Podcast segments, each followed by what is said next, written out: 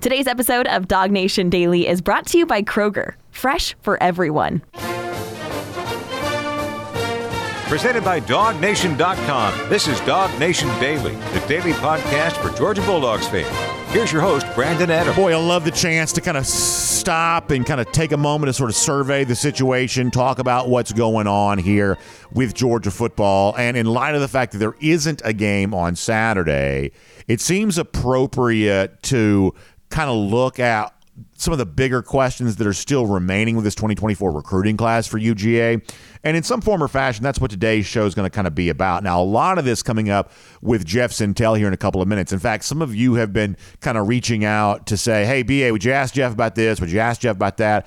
I'm going to try to chronicle some of this, and I'm going to try to ask Jeff some of those questions here in a moment. Some of you have been saying, "I've been hearing bad rumors about so and so currently committed to this class. Can can Georgia's you know uh, still hold on to him because there's been rumors that he might be looking elsewhere, or you know Georgia looking out there to perhaps flip other players? Because if you keep this in mind, like right now, a good percentage of however you kind of whichever I guess you know ranking website you prefer. However you kind of choose to catalog these players a good percentage of the top recruits in america are already committed. So if georgia's moving late here for the most part it's going to be moving in a category of committed players because most of the top recruits at this point are already committed. So so we'll ask you know jeff about georgia and its attempt to kind of move into the ranks of some of these committed guys. How much of georgia's own kind of you know committed prospects can kind of hold on to. Jeff will tell you about all of that here coming up in a moment. We'll also talk more about you know Andre Evans, who uh, committed to Georgia earlier this week, flipping away from LSU. Just how big of a win was that for Georgia?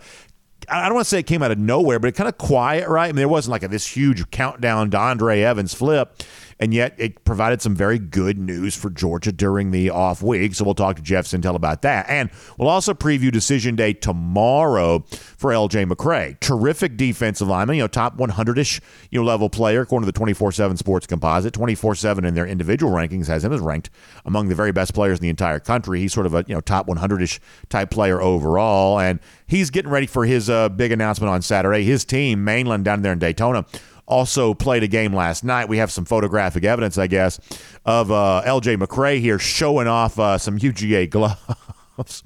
now, most Georgia fans are pretty skeptical of anything like this. Um, you know, they kind of they sort of feel like, and I'm right there with you for the most part that the idea of gear as a precursor to a decision is usually bad news. Aubrey Solomon, Georgia mouthpiece, we may remember that. Uh, Owen Pappoe, Georgia sweatsuit there uh, in the halls of Grayson High School. That turned out not to be good news. The Georgia fans have kind of been around the block a few times. And so most Georgia fans would kind of look at LJ McCray here, the terrific defensive lineman, saying, okay, well, if a guy like this is, you know, wearing the Georgia gloves, that's, you know, kind of one more time to wear those gloves before throwing them away. That's what some Georgia fans would say in regards to this. Hard to say for sure exactly, you know, what of all that, what, what all that means and what, what that's all about here. But ultimately, McCray is slated to announce his college decision there on Saturday. Georgia's obviously a big factor here. But if you kind of follow some of the online chatter as of late, certainly seems like Georgia – not in the best position to win this year right now, but perhaps not out of it either. There's an old adage in recruiting that, you know, coaches sort of jokingly say this to each other. If you don't know, it's not you. And ahead of the McCray announcement on Saturday, it certainly does not seem like anybody at Georgia knows for sure it's them. So perhaps that maybe means it's somebody else. Uh, we'll ask Jeff Sentell about the LJ McCray situation here coming up in just a little bit. Obviously, one of the most uh, prized defensive line recruits here for this class of 2024 and uh, someone that Georgia fans would certainly love to see in the fold here.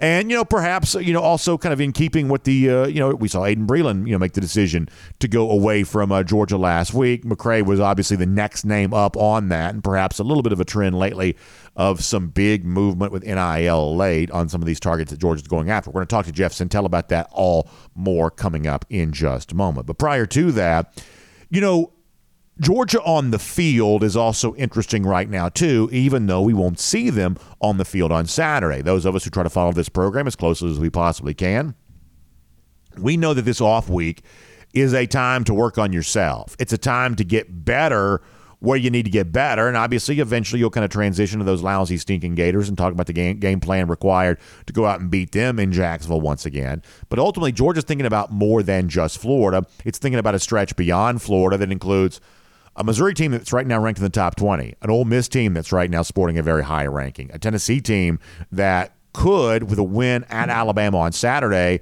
set up a game in Knoxville in November that has a lot of incredibly high stakes and in some respects would kind of resemble the big game they played against Georgia in Athens this past season. That that that's kind of out there for Georgia right now. So Georgia's working this week to make sure it is as ready as it possibly can be for that upcoming stretch of games that um, is on its way. And some of that Kirby Smart talked about here this week of, you know, how is it that you're going to use your bye week? What is it that you're going to work on? What's the what's what's the checklist? What's the area for improvement? What's the focus going to be for Georgia here right now? And earlier this week, Kirby Smart took some time to talk about that. This is what the coach had to say. Well, the obvious, you know, the areas that we can improve in defensively, red areas, a key area, enforcing more turnovers is a huge area. Uh, you know, offensively, the ability to run the ball, be explosive running the ball. Uh, we want to continue to do that and improving in the red area where we've been. We've had games that we were elite offensively in the red area. Then we've had games where we were forced to kick field goals, and it usually came by way of losing first and second down, uh, not really third down. So those are areas that we can get better at. And special teams is kind of one by one. There's some things we can do better. So interesting to hear Kirby Smart there on that, listing off the things where Georgia can show improvement. And one of the things that he mentions is the idea of that red zone defense, which we kind of saw on display against Vanderbilt, right? We've talked about this. Vanderbilt barely had, you know, just slightly more than 200 yards total offense on the day, but they had 20 total points. Some of that came because of some red zone breakdowns. We've seen that as well. You know, certainly South Carolina game, that touchdown right before the half.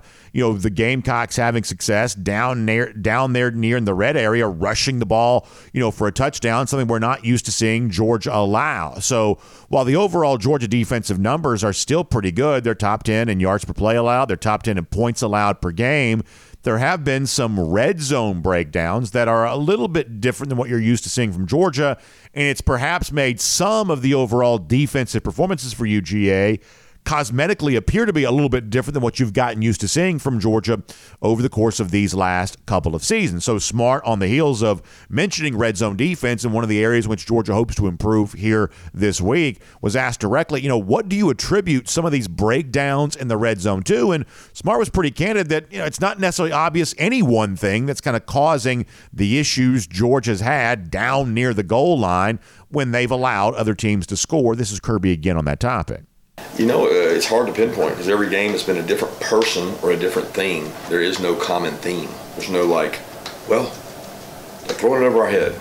Well, this guy's a weakness and he's getting beat.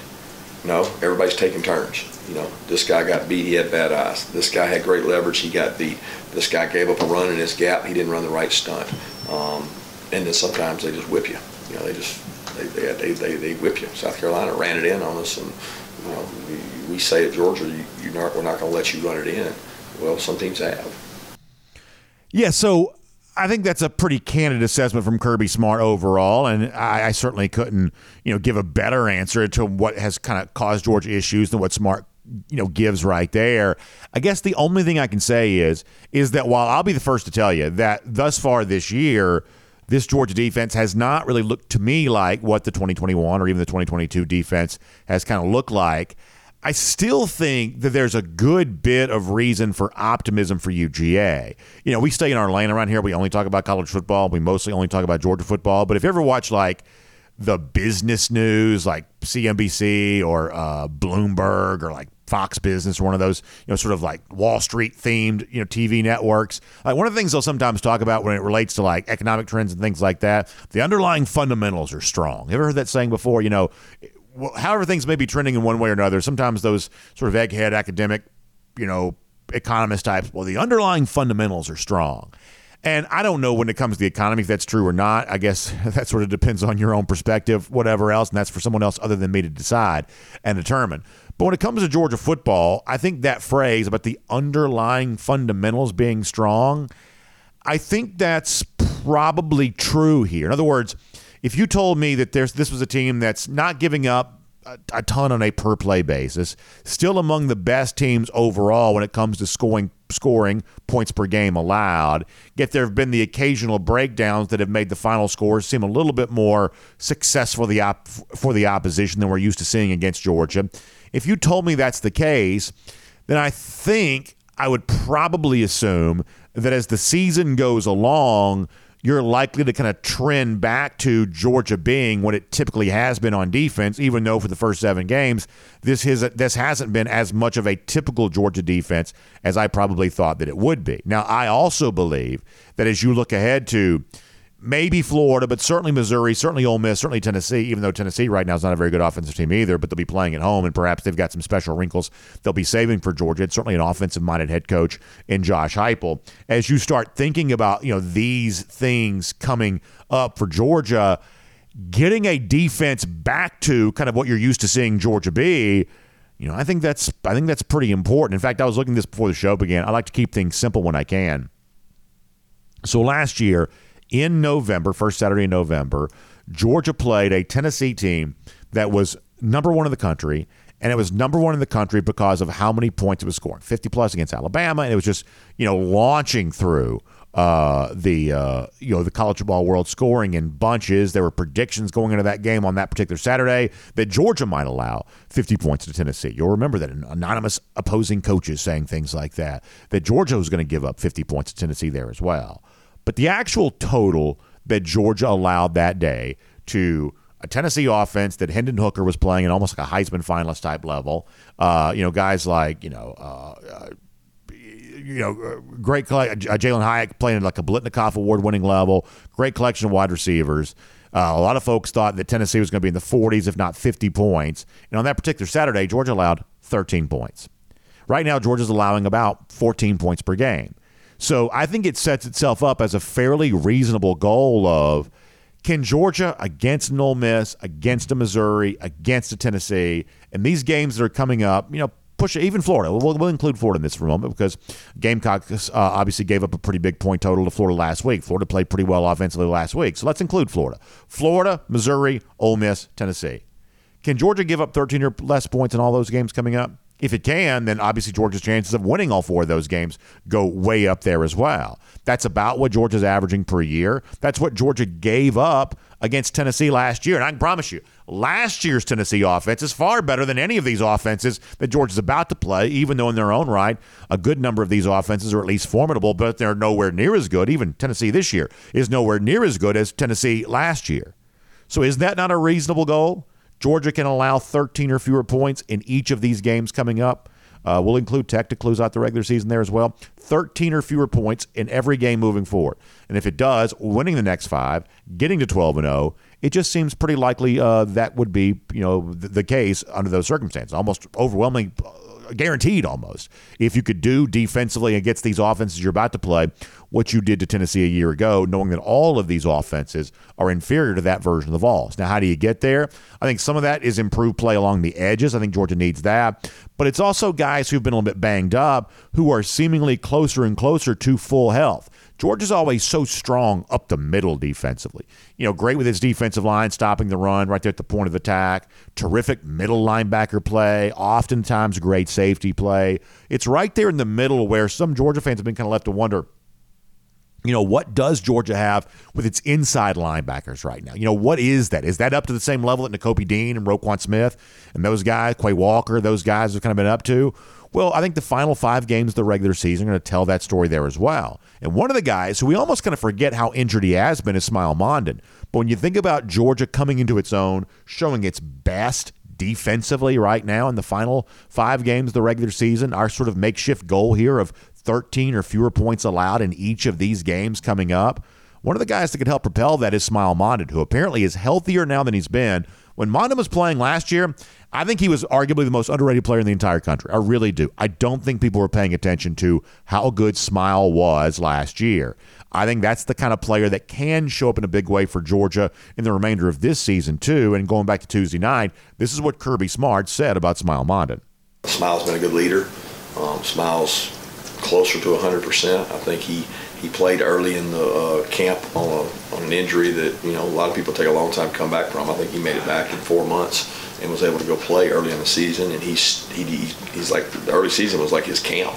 He didn't get a camp to go through, and uh, he's he's back up to speed and uh, doing a good job. And I think he's really wanting to have a good back half of the season and play more physical and play faster. So counting on him to do that. Boy, I love that from Kirby Smart. Smael Mondon's ready. He wants to play physical. He wants to play faster. That's a bad sign for the opposing offenses that Georgia's about to face. I think 13 is a very simple number, very easy to understand. 13 or fewer points allowed next Saturday against Florida. 13 or fewer after that against Missouri, Ole Miss, Tennessee. 13 points or less can get you to 12 and 0 in a 13th game coming up in the SEC championship. A very, very simple goal, but perhaps a winning formula to go for three in 23. My name's Brandon Adams, and this is DawgNation Daily, the daily podcast for Georgia Bulldogs fans, presented today by Kroger. We are happy to have you with us, no matter how you get to us.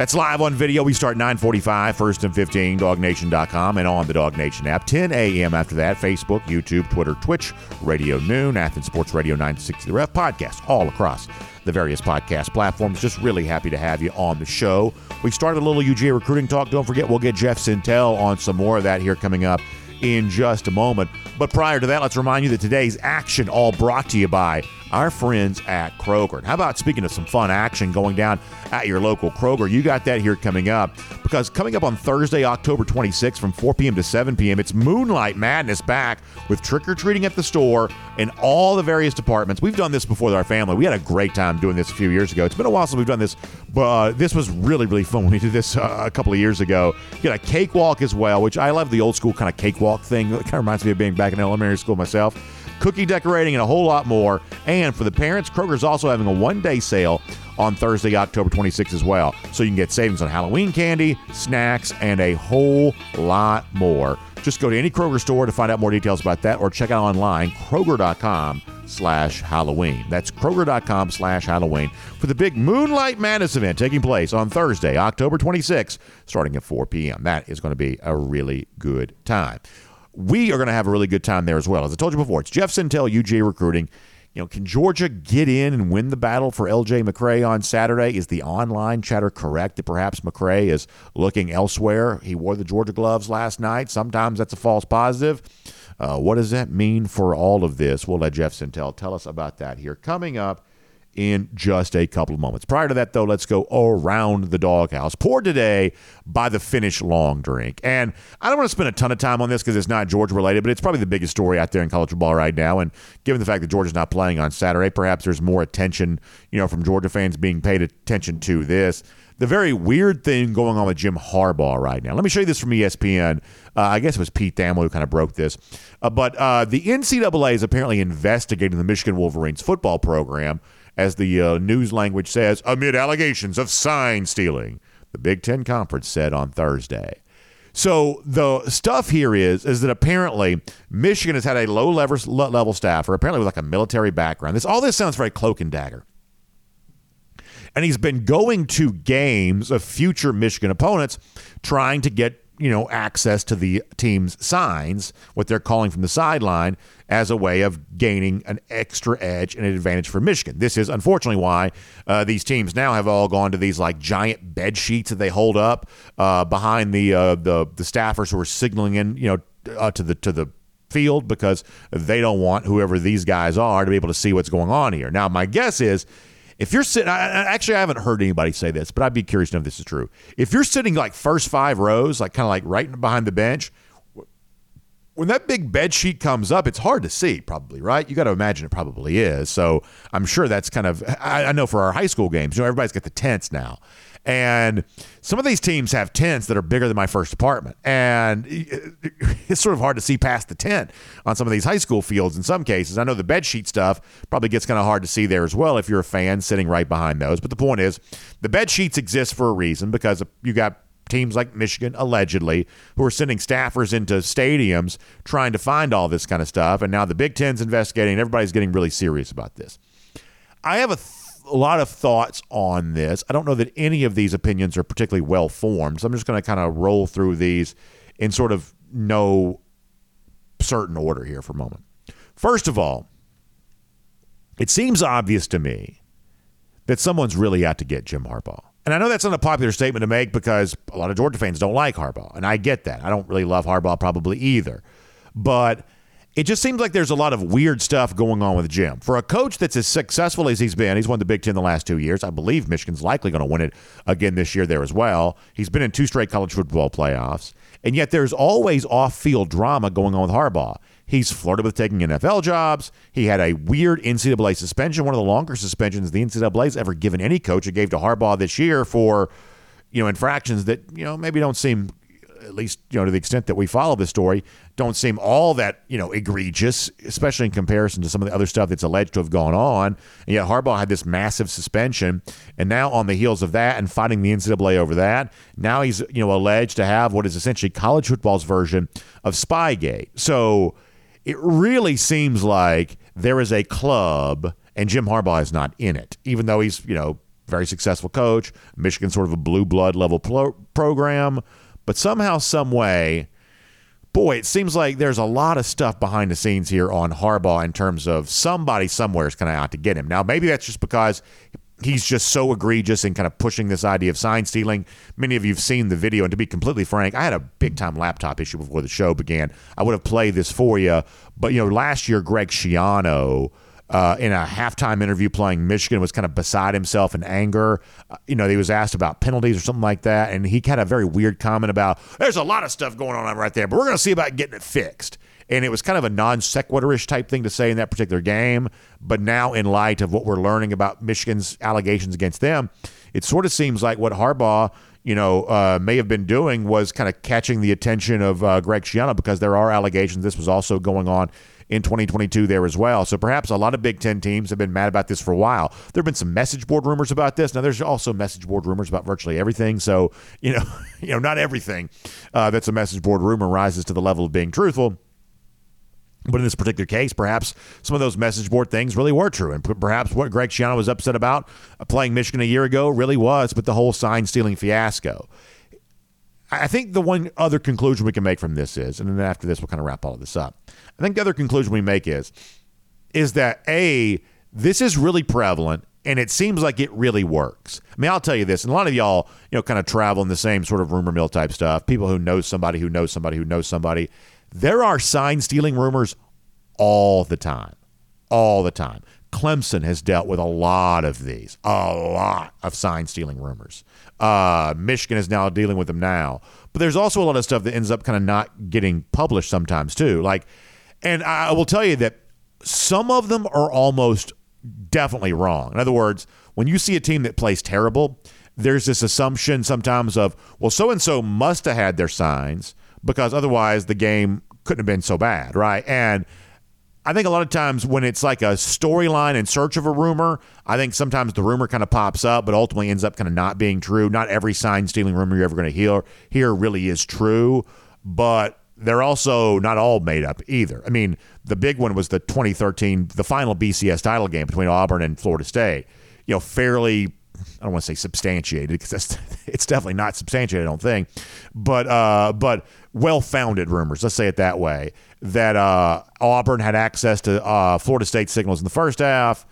Uh, Florida State then switched the signals in the second half and went on to kind of get an easier win the way that a lot of people kind of thought they would have anyway. There was also a thing a few this is a few years ago now in the SEC where decently well-known position coach had gotten disgruntled with his previous employer and basically just gave everything defensive wise away to every team that so and so team played.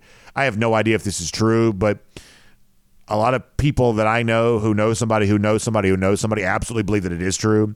And I think that probably happens as much as the sign, sign stealing stuff happens of because there are disgruntled employees in every walk of life. I think disgruntled employees kind of giving away the game plan for so and so, that kind of stuff probably happens a little bit more. But a lot of us look at these coaches who are always so paranoid, and we think they're crazy for being so paranoid. But perhaps what we should realize is they're only paranoid because they are well aware of what everybody else is trying to do on a regular basis. I mean, I'll give you one example that hits a little closer to home. You know, back in 2017, before the national title game in Atlanta, Georgia went back to Athens to practice that day. That's a long bus trip to go practice. And, you know, I asking people about this, not you know not people within the Georgia program, but once again, kind of people who know somebody who knows somebody who knows somebody, sort of like you know two degrees of separation removed, maybe three separations, you know degrees of separation removed, and I think it was largely assumed that you know, there was some concern of, well, if you practice in Atlanta, can you know, can Alabama get access to your practice? You know, I don't know if that's a, uh, a reasonable concern or not, but that was kind of the assumption of if you can go control the environment and practice in Athens, of course you'd want to do it. And I, can tell you that when you're practicing these neutral site bowl games, the first thing you're trying to figure out is not just Georgia, but anybody else. Hey, where are the windows at? Who can see onto this practice field? Because you're practicing some random junior college or something like that. Who can who can see? Uh, you know, does who, who who can see what's going on here?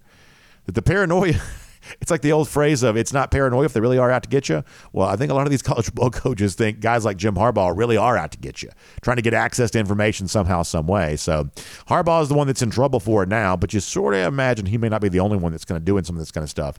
Uh, interesting to consider there on that. We will make that our Around the Doghouse here, presented today and poured by our friends at the Finnish Long Drink. And of course, the Finnish Long Drink, a great, great choice. Not a tailgate weekend, but maybe you're just getting together and watching some other games with friends, family, whatever else, and you want some ice cold Finnish Long Drink to go with you on that. Comes in that blue can, the traditional. That's the uh, grapefruit flavor with the gin kick. You want the long drink cranberry. Long drink strong, 8.5% alcohol by volume. Long drink zero, no carbs, no sugar. Or for a limited time here in the Peach State, how about the peach flavored version of the Finnish long drink? That is a wonderful thing to be able to enjoy there as well. So there is no Georgia football, but you can make it feel like a football game weekend with a wonderful tailgate there at home as you're watching Tennessee Bama or any of the other games, Ohio State, Penn State. We'll give you some final thoughts on some of these games here coming up. Just enjoy yourself some Finnish Long Drink as we go into a weekend. Around the Doghouse, presented by the Finnish Long Drink here today. From Athens and across the SEC or wherever the recruiting trail may lead, here's a DawgNation.com insider. We will say hello to Jeff Sentell, way out on assignment. I don't know if he wants to say where he is or not. Sometimes, some, sometimes Jeff's like the uh, low-level staffer from Michigan who's sneaking behind enemy lines, doesn't want anybody to know about him, allegedly. Um, so Jeff can determine if he wants anybody to know where he is or not. Uh, but he is here to talk Georgia recruiting. We will definitely let you know about all of that. So, Jeff, good Friday morning to you. Welcome to the program, and we appreciate your time today. Hey, buddy. Good morning. Uh, yeah, I guess people, I could say like I'm in Greensboro, North Carolina, or Daytona Beach, Florida, or Dublin, Georgia. Let me see, Nashville, Tennessee. Let me see if I can cover them all. A lot of worthy places yeah. I could be, but I'm actually in uh, Conroe, Texas. It's a off week for Georgia football. I don't need to be at a game early on Saturday or traveling to a game on Saturday for SEC plays. So I decided, you know, hey, I want to go where I can see two Georgia five star commitments play ball, and I am in Conroe, Texas. It's about maybe 30 miles outside of Houston, and that's where I'm at the home of Oak Ridge High School. I'm going to get to see Joseph Jonah Ajonye yeah. And Justin Williams play football tonight. Boy, that's a uh, fun thing. That's really, really uh, a great opportunity to see not just a pair of great football players, but obviously two teammates coming to University of Georgia together there as well. So that's a wonderful thing to be able to see. And uh, I know you know last week you're kind of highlighting some of the success that Justin Williams is having here during his senior season. Obviously, Joseph Jonah Ajonye not too far behind on that too. So you can tell us more about that here coming up in a little bit. Uh, let me also talk to you about what the news of the week has been, at least to this point, and that's the flip of Andre Evans from LSU to Georgia. And you know, Jeff, this is one of those things that sort of only happens at a place like UGA where you know it's the off week you know you know perhaps it's a little bit sleepy for some in some cases and Georgia goes out and gets the kind of recruiting win that ought to be celebrated at any point in time that it happens. And this is a top 100ish level player in the country, you know, big time defensive back being flipped away from the program that sort of thinks of itself as DBU. You mentioned Nashville earlier. Uh, Evans obviously, uh, you know, hails from uh, Nashville. Uh, this is a pretty big recruiting win for Georgia it's kind of quiet. I mean, there had been some chatter before this that, that it was going to go down, but but not the kind of like big build up, not the big countdown or anything like that. This just sort of one of those things that just sort of happened. And while Evans had kind of become out of sight, out of mind for a lot of UGA fans after he committed LSU. Boy, Georgia never stopped working that pipeline, it doesn't seem like, and was there, Fran Brown, to his credit, to uh, win the battle here. this is a pretty big win for Georgia, and yet it can very easily kind of fly under the radar here. So, talk about what Andre Evans brings to this class. Yeah, I mean, first of all, we we must uh, kind of like that trumpet player at the the, the Chick Fil A Dog Bowl this week, the solo red coat trumpet player.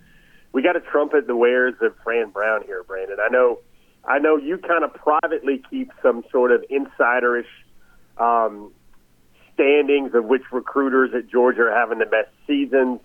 And right now, if you wanted to hand out a championship belt at midterm to the Georgia recruiter that's having the best year, I think it would be Coach Fran Brown because my information has led me to believe that Fran Brown even told Andre Evans, "Is like, dude, you're probably not going to play right away here.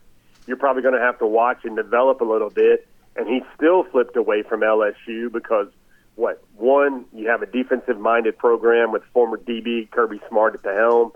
Uh, you have a lot of NFL tradition of guys getting in the league. But I don't know if people really zoomed in on this. I think a lot of false narratives I kind of saw out there on social media was, oh, this is Kirby in Georgia kind of preparing for a letdown over the weekend. And let's let's just cut to the chase here. This is a, I think 24/7 Sports has him number 106 overall in the country. Brennan, he wasn't even really ranked in their late in their previous incarnations. He goes from unranked in the top 247 to number 106 overall. 10.55 speed. And Brandon, Georgia's got a lot of fast dudes, don't get me wrong. But when you're running a 10.55, that is electric company to be in in any program in the country, much less Georgia. And, and Andre's a guy that, you know, he plays both ways for his high school. He's out of Nashville. It really feels to me like we presented on Before the Hedges this week, brought to you by Kroger, was that there's probably six or seven names that we can rightfully talk about as contenders for Georgia, maybe possible additions to the class. I think this class might have a silent decommitment or two. I think this class might eventually add some more names, but most of those names, Brandon, are going to have a flip associated to it. Most of them are on the defensive line, and that's where you're going to look at in terms of who Georgia finishes this class with. It's going to be mostly flips, kind of like what we had this week with Andre Evans. Yeah, fun to think about that, obviously. Uh, now, it's also decision day on Saturday for another Georgia target. This is LJ McCray, wonderful uh, defensive line prospect out of uh, Daytona Beach, mainland program. And I sort of find ourselves having the same conversation I believe we had a week ago when it comes to the fact that right there prior to decision day for Aydin Breland, it seemed like Breland was likely going, you know, elsewhere sort of get the impression that the same type of thing's going down here for McCray. I obviously don't know for sure. That's why I'm asking you. But hard to deny, the online chatter's got uh, McCray, I believe, going to Florida State. Either way, not going to Georgia. Is that your understanding of the situation that Georgia is going to kind of be, you know, missing out on another key defensive line prospect tomorrow when LJ McCray makes his announcement?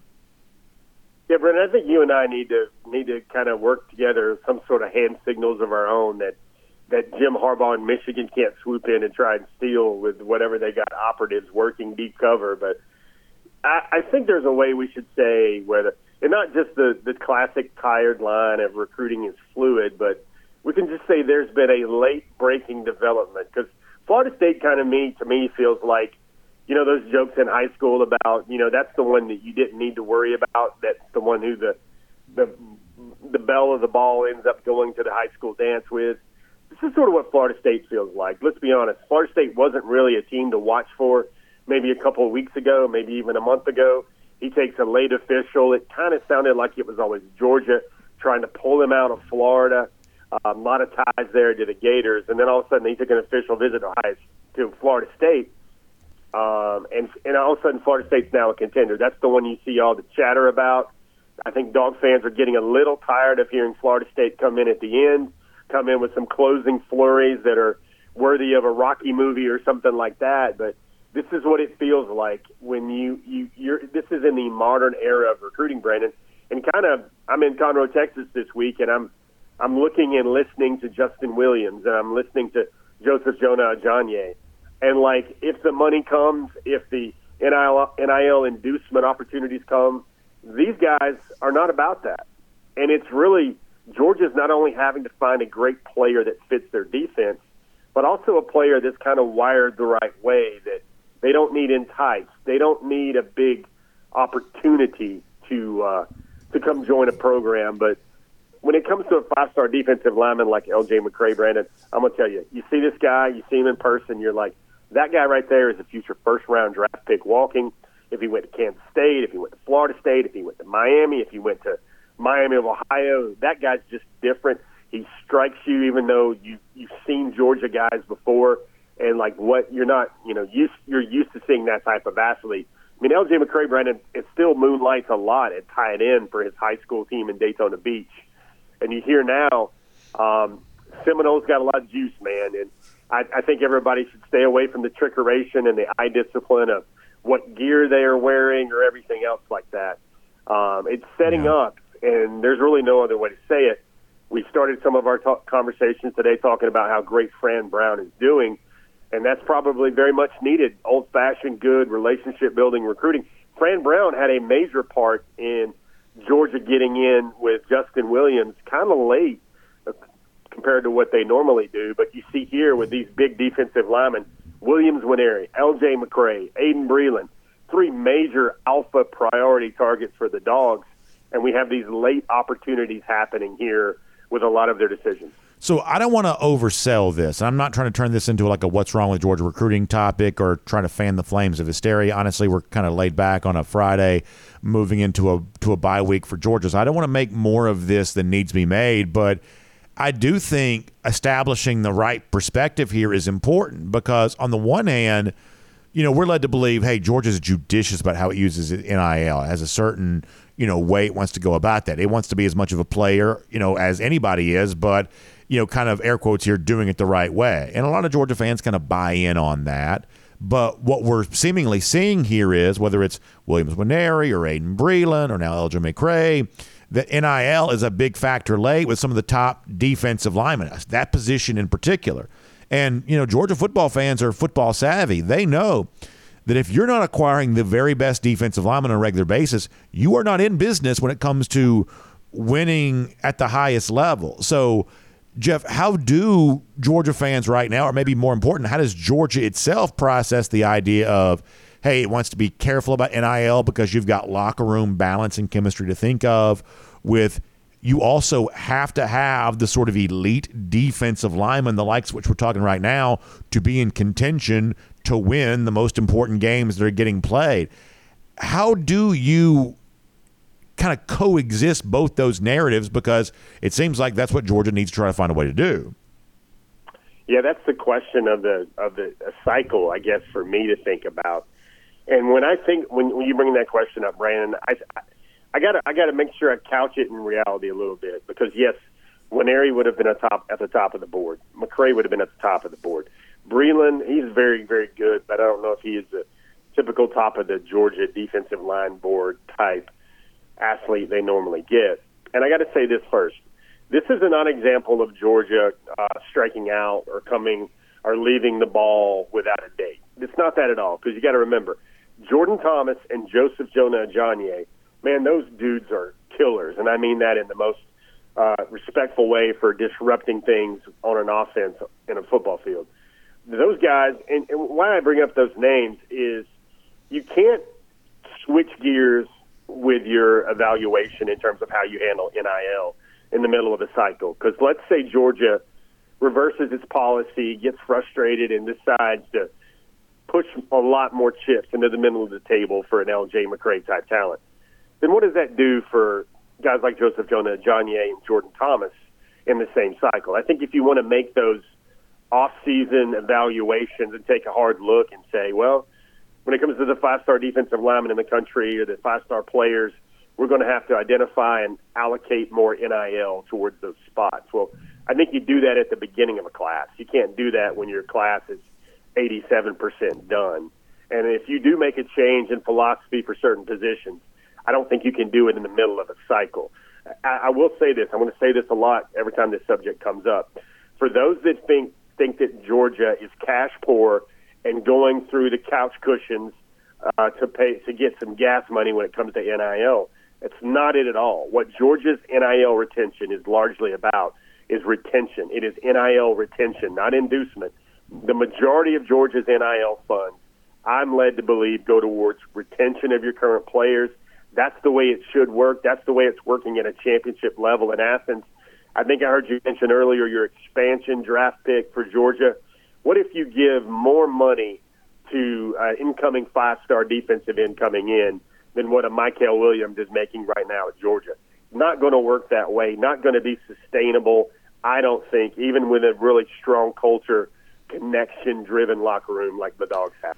So I think my response to all this is is that, and I reserve the right to change my mind on this at some point in time. But Jeff, if you told me who is the single most important recruit that you and I are likely to discuss for Georgia moving forward, give me the full class of 2024, those who might sign with Georgia, those who might not. Looking into the class of 2025 there as well. I think Elijah Griffin right now is the most important recruit out there for Georgia, and I believe he's more important than Dylan Raiola there as well. That, you know, given the way that defensive line seems to be going right now, winning with a guy like Griffin for the class of 2025, I think that just becomes paramount. I, I, think I think that's a recruiting win you have to have, and that's and you're right. That's not to say that uh, I don't love Joseph Jonah Ajonye, who you're visiting with here this weekend, and you mentioned Jordan Thomas, and you know there's still you know guys who are out there like you know you know a little bit different types of defense on like you know Boro or perhaps Nazir Johnson like that. I mean, you know, once again, this is not me trying to panic or overstate things. I'm not trying to like stir up the, you know hysteria right now. I'm just trying to say that you have to win with elite defensive linemen to be at a championship level. You have to be winning by the bushel on those type of guys to be at the championship level. And some of the recent decisions, I believe, puts a massive spotlight on Georgia's recruitment of Elijah Griffin for the class of 2025. Do you agree with that?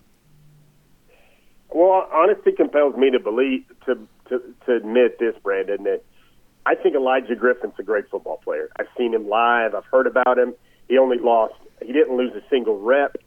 I've been led to believe when he went to Georgia's camp. But and this is not recency bias, man. I, I think I just want to remind folks that I, I think the retention of Georgia's current class is really important. Now, if you want to make it make a case that hey, Jeff, who's not decided, um, who's not committed anywhere, who were one of the more important recruits going forward, I would probably agree with you that you know Elijah Griffin is one of those guys. There's a lot of players coming in the next couple of years that you're going to look at and you're going to go, wow, that guy could make things better at Georgia. I think David Sanders is one of those guys. Everybody's worried about the weight. I'm not worried about the weight whatsoever because I remember Monroe Freeling was only 290 pounds in high school. Um, Broderick Jones was only 270 pounds in high school. But uh, maybe this is just fresh off watching him, Brandon. But Joseph Jonah Ajonye, if you had to tell me to pick which one of these two you want, and you can only pick one, I would pick Joseph Jonah Ajonye, simply for the fact that he doesn't even turn 17 until November, Brandon. His bench press is over 430. I watch him move. He's only been playing football for like three years. He's got an 84 inch wingspan. Uh, he's had his he's had his uh, speed kind of what they're doing now with analytics, not with a catapult device, not the standard, but he's been measured at 19.5 miles per hour working out during practice. Uh, his squat's over 600 pounds. And this is a young man, I'm going to say it again, I've been playing football since the ninth grade. I look at Joseph Jonah Ajonye, he's just 16 years old, man child, and I think this is one of those guys that I will remember for a very long time.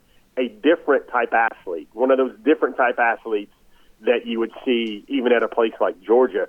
And I even put Jordan Thomas kind of right up there with him. So it's one of those things I think perspective is really important in my line of work when people are thinking about ah Georgia swung and missed on another one. What's wrong with the dogs? They can't they can't win. I'll say two things. One, if if there was no such thing as NIL and Georgia would have had this NIL development in the back-to-back national championships, I think Georgia would have broken every record imaginable for a recruiting class. Probably would have been eight to ten five stars in this class. But not, that's not the reality we're dealing with. But when you're talking about losing to Breland, you're talking about potentially losing to McCray, you're talking about losing to Williams Nwaneri due to opportunities, air quotes there.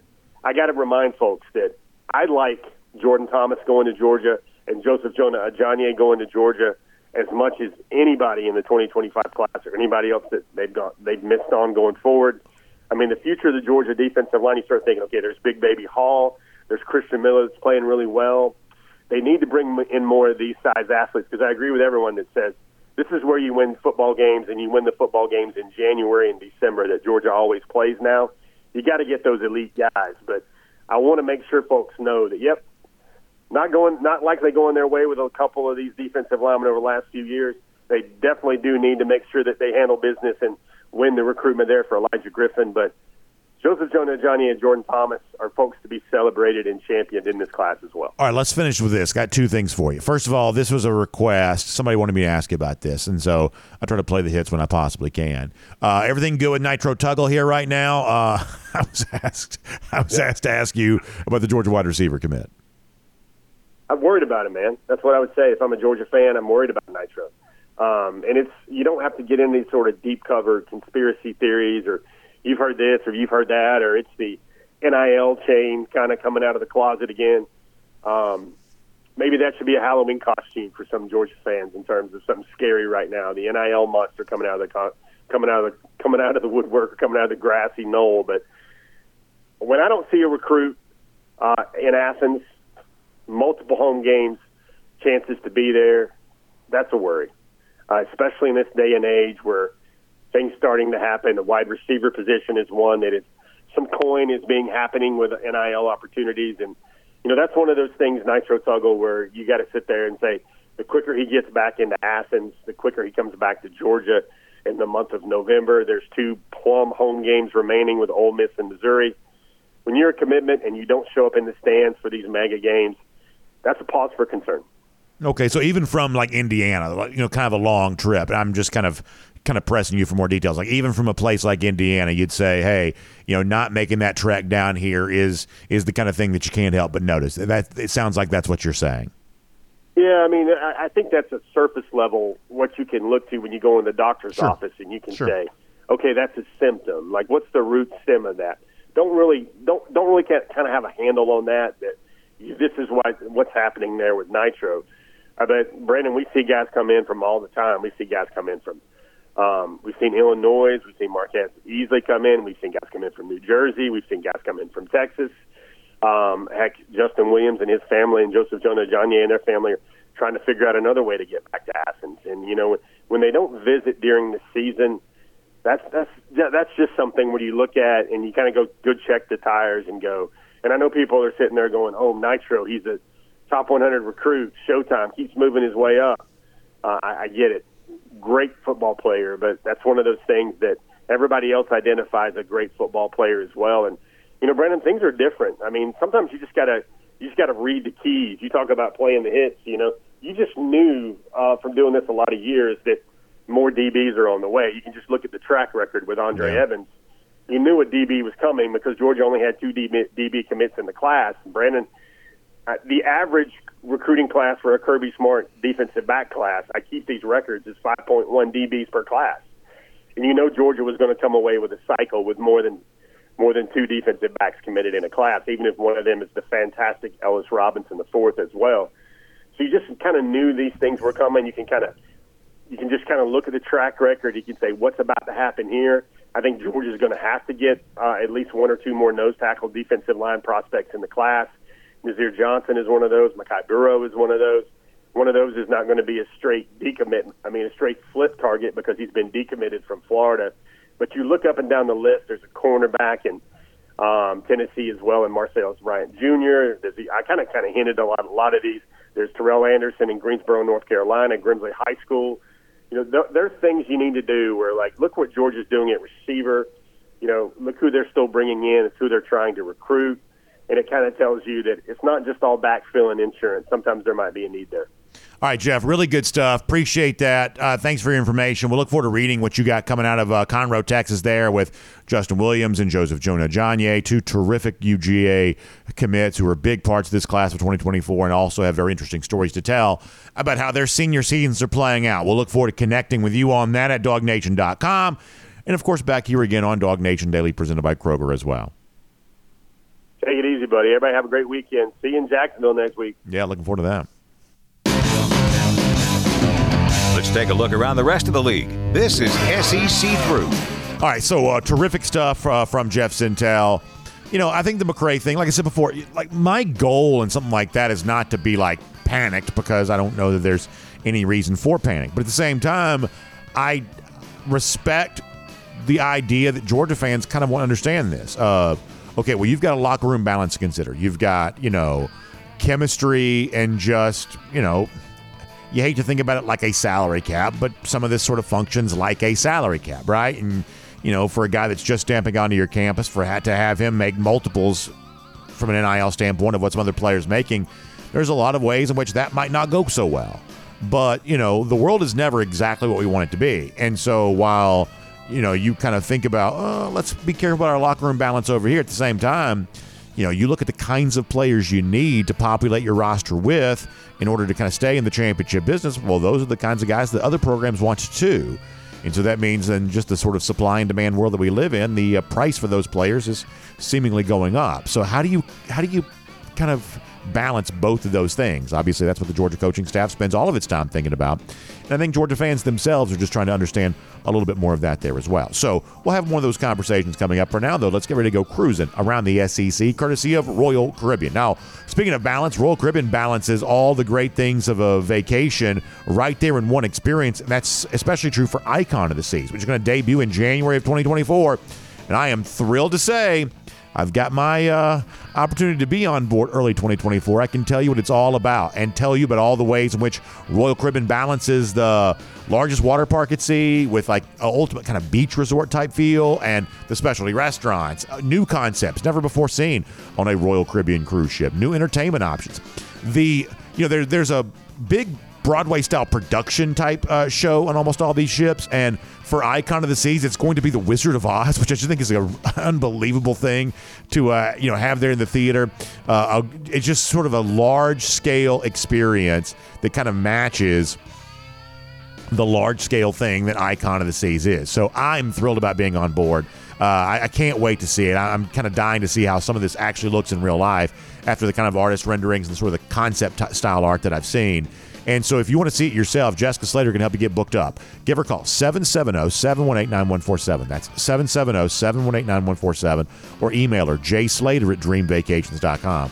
That's jslater at dreamvacations.com. She can get you on board. Icon of the Seas.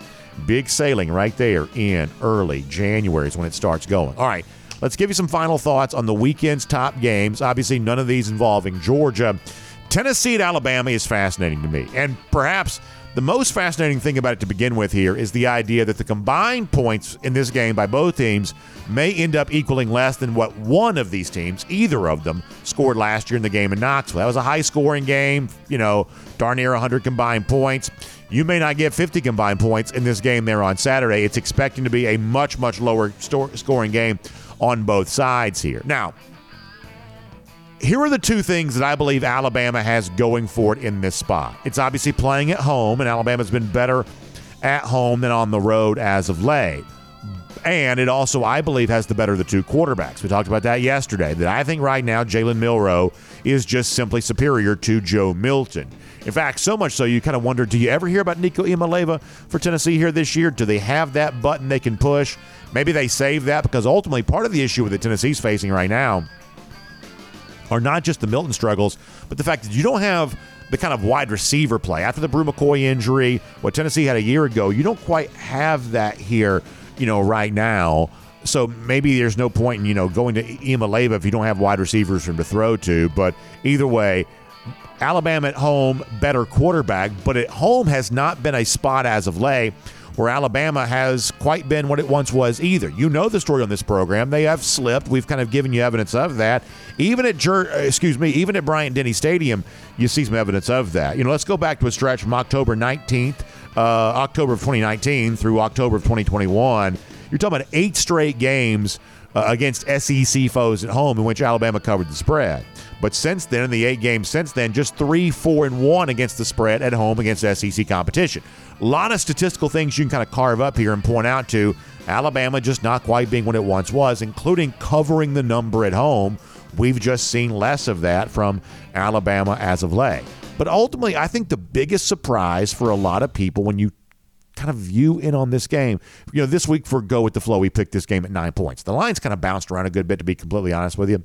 But if you're thinking about nine points here, that's like three points for Bama being at home and about a touchdown's worth of value in favor of Alabama beyond that. I think you're hard pressed to find out statistically where the proof of that exists that Alabama really is a touchdown better than Tennessee on a neutral field right now. Bama's played the far more difficult schedule, but when it comes to net yards per play, that's your yards per play on offense subtracted by the yards per play that you're allowing on defense. Tennessee's got the better number. Tennessee has the better overall offensive yards per play and yards per play allowed defensively. They've got the higher net yard per play number here. I think that Tennessee thus far this season has played just a just a better brand of football, or at least as good a brand of football as Alabama's play. You know, Alabama's got the win against Ole Miss. I'm not quite so sure that Tennessee's win against Texas A&M is all that much worse uh, than Alabama's best win against Ole Miss. You know, the one thing that Alabama does do uh, does have is the uh, big game against Texas, which Tennessee doesn't quite have right now. But as you know, Alabama also lost that game as well. So perhaps you don't take much from that. The point is, is that while I would still be somewhat surprised if Tennessee won on the road on Saturday, the idea of keeping this close enough to keep you entertained well into the fourth quarter, you better believe I think that's a possibility here. And I don't think Alabama right now has earned enough trust to assume it's necessarily going to be easy against anybody. If you're putting the spread at nine points, where we're picking it this week, I'll take Tennessee plus the points there in that spot. I'll also uh, give you a thought here on Ole Miss going to Auburn. This is interesting for Georgia fans because, much like Tennessee, it is another uh, Georgia opponent. And while we know now Auburn is just a different team when it's playing a game at Jordan Hare Stadium. They've only played one conference home game thus far. It was the game against Georgia, and also that was, as it typically is for Auburn, closer than experts expected. They've been an underdog a lot at home here in the last few years because the team itself hasn't been very good. But the Auburn crowd, to its credit, is almost always a factor. I believe that'll be true again on Saturday. You know, and when you look at Ole Miss, while they've continued to win games, two of their three conference wins here this year have been by a touchdown or less. That's about where the number sits on Saturday. We're picking it uh, with Auburn as a six and a half point home uh, underdog here. When you look at Ole Miss on the road against SEC teams, just three, six, and one in their last ten against the spread against SEC teams on the road. This is a spot where you know fairly immature uh, Lane Kiffin Ole Miss teams haven't always thrived. I think it's worth taking a flyer here in Auburn plus the six and a half hosting Ole Miss on Saturday. Um, I'll give you South Carolina, Missouri here too. This game kind of comes down to me to two things. A, Missouri has really had South Carolina's number. You may not realize this, but Shane Beamer in two tries against Missouri's never beaten them. Eli Drinkwitz in three tries against South Carolina has won every single one of them. And actually, the winning streak for Missouri against South Carolina dates back to 2019. It's been a long time since the Gamecocks have beaten Missouri. I think that's a little bit of a factor here in this spot on a motivational side for South Carolina, maybe, but also just the idea that Eli Drinkwitz just kind of had the Gamecocks number here, uh, and also maybe a little bit of a comparison between the relative talent level of these two teams over the last few there, years there as well. The on the field story that impacts this game more than anything else, though, is what Missouri does with Luther Burden. You know, last week, a big, convincing win at Kentucky, but not a great day for Brady Cook at quarterback, and Luther Burden himself, only two catches for 15 yards. My assumption is they make a concerted effort to get Burden the ball more on Saturday. As much as I hate to say it, South Carolina last week, after losing to Florida, that feels like the kind of loss that sort of impacts the psyche of the team moving forward of okay well now really what are we playing for uh, that may be the question kind of creeping into the Gamecocks mindset here right now, at least until you get into season rivalry game against Clemson or something like that.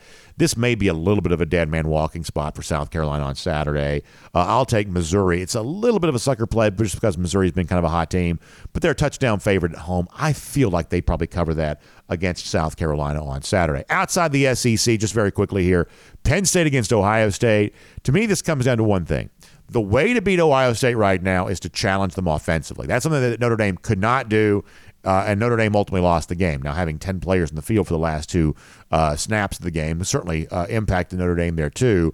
But Ohio State defensively is pretty good right now, better than they have been under Ryan Day at probably any point in time.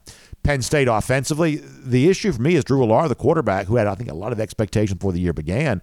Realize he's only averaging 6.9 yards per attempt.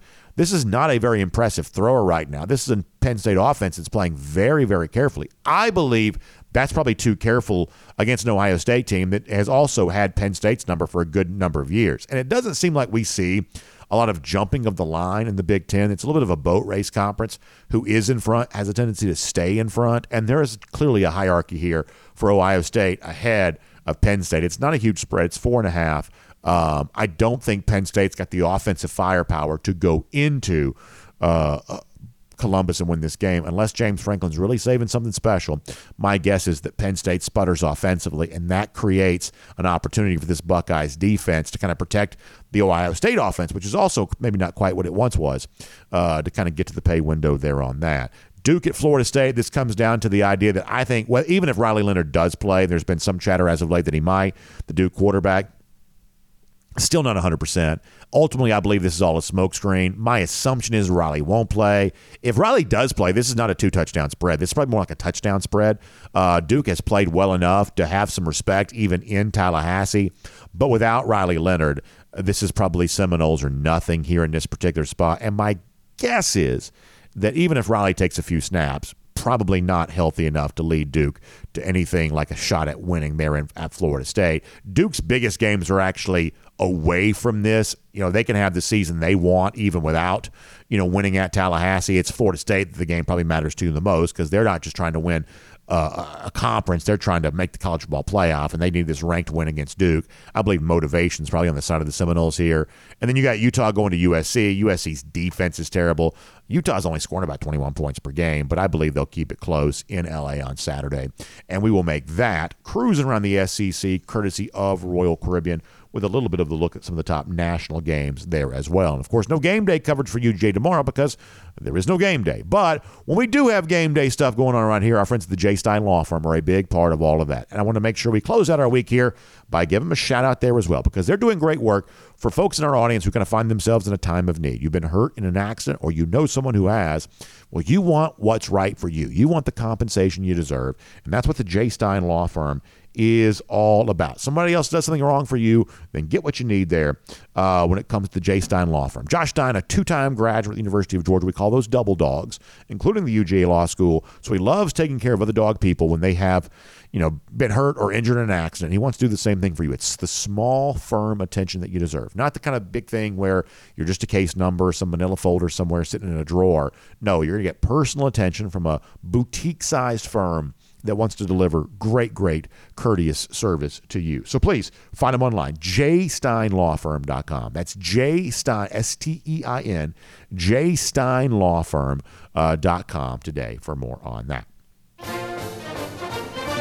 Okay, so to wrap up here today, how about a golden shoe? Now, I mentioned this earlier. I've had a little bit of a laptop issue. If you've been watching the show live on video, the laptop is miraculously back on the desk now, but uh, not quite enough to get all of the golden shoes we had planned for today, but our producer, Michael Carvel, was nice enough to help us out with this one. Waylon Wilson is a very, very talented graphic artist. Uh, says, cook him a Bobo. And you see Mike Bobo with the chef's hat on there, the, the chef, you know, paraphernalia on. You see the gator in the pot there being uh, cooked up, getting ready for Saturday. Waylon sent this to us earlier this week. At the time, saying just 10 days. We're inside of that now. But no doubt, looking forward to that cocktail party. The road to three. Yeah, go for three and 23. Next stop on that journey takes you to Jacksonville next Saturday. You better believe Mike Bobo is going to be cooking up something good there in Jacksonville. By the way, speaking of Coach Bobo, also going to the Georgia High School Football Hall of Fame on Saturday night. That's a fun thing to think about, too. So, congratulations to all the former dogs there on that. And, of course, our Gator Hater Countdown. Eight days from now. Georgia back in Jacksonville, beating up on Florida again. That is our Gator Hater Countdown. Y'all enjoy the weekend. Do something fun. We'll see you back next week. Game faces on for the cocktail party right here on DawgNation Daily, presented by Kroger. We'll talk to you then, everybody.